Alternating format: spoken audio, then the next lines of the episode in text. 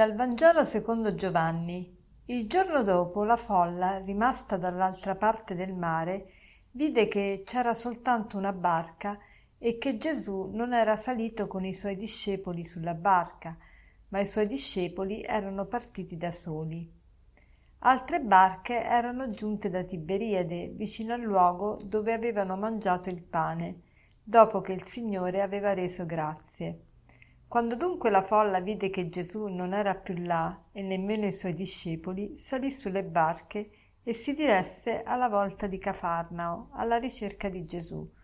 Lo trovarono di là dal mare e gli dissero Rabbi, quando sei venuto qua? Gesù rispose loro In verità, in verità io vi dico, voi mi cercate non perché avete visto dei segni, ma perché avete mangiato di quei pani e vi siete saziati. Datevi da fare non per il cibo che non dura, ma per il cibo che rimane per la vita eterna. Ecco, la folla cerca Gesù e quando lo cerca? Dopo che Gesù aveva compiuto il miracolo della moltiplicazione dei pani e dei pesci. E perché lo cerca? Non perché avesse visto questo miracolo, ma perché Gesù gli aveva risolto il problema del cibo. Cioè avevano mangiato e quindi cercavano Gesù per eh, continuare a mangiare, per continuare ad avere questo cibo gratis, diciamo. Ecco, la stessa cosa può succedere a noi.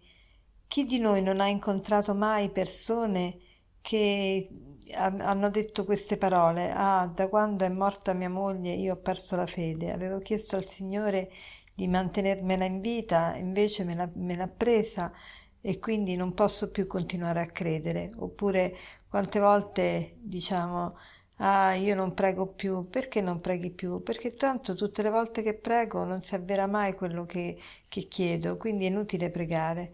Ecco, vediamo la preghiera come, come necessaria solo se corrisponde solo se ci fa ottenere quello che desideriamo e molto spesso sono beni effimeri, beni materiali.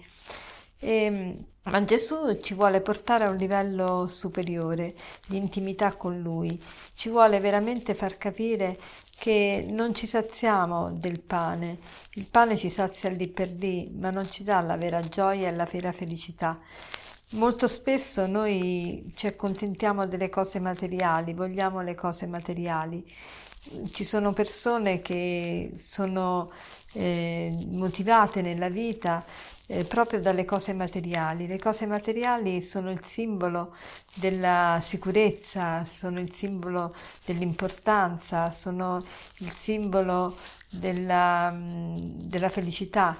Quante volte ci illudiamo, no? E mm, persone che vanno dietro alle cose materiali perché eh, più io ho soldi più vuol dire che io sono importante, più vuol dire che io ci so fare nella vita, che ho prestigio, più ho i soldi e più io mi posso comprare e permettere tante cose e nelle cose io ripongo la, la mia felicità.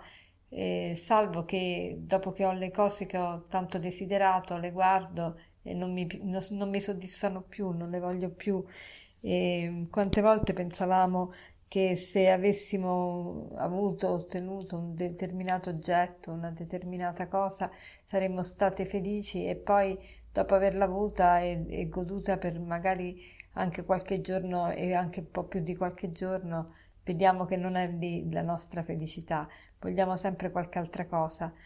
Oppure Pensiamo che avere i soldi ci dà sicurezza e quanti di noi pensano avere un bel conto in banca oppure avere, non lo so, tante possibilità economiche mi dà delle sicurezze incredibili, ma la nostra vita è sempre appesa a un filo e anche i nostri beni economici possono scomparire da un momento all'altro. Se uno non ha la fede forte in Dio, se uno non è radicato nella nella, nell'amore di Dio, vede che tutto sfugge, tutto eh, non è nei beni materiali che è la nostra felicità. Ecco quello che ci sta dicendo il Signore, datevi da fare per il cibo che non perisce, quello che dura per la vita eterna. Diamoci da fare. Che cosa vuol dire questo diamoci, diamoci da fare?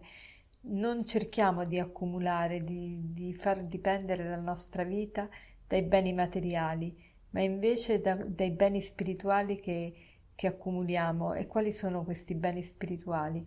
La crescita nell'amore. Diamoci da fare perché non un, ogni giorno segui, segni un passo in avanti e un allargamento della nostra capacità di amare.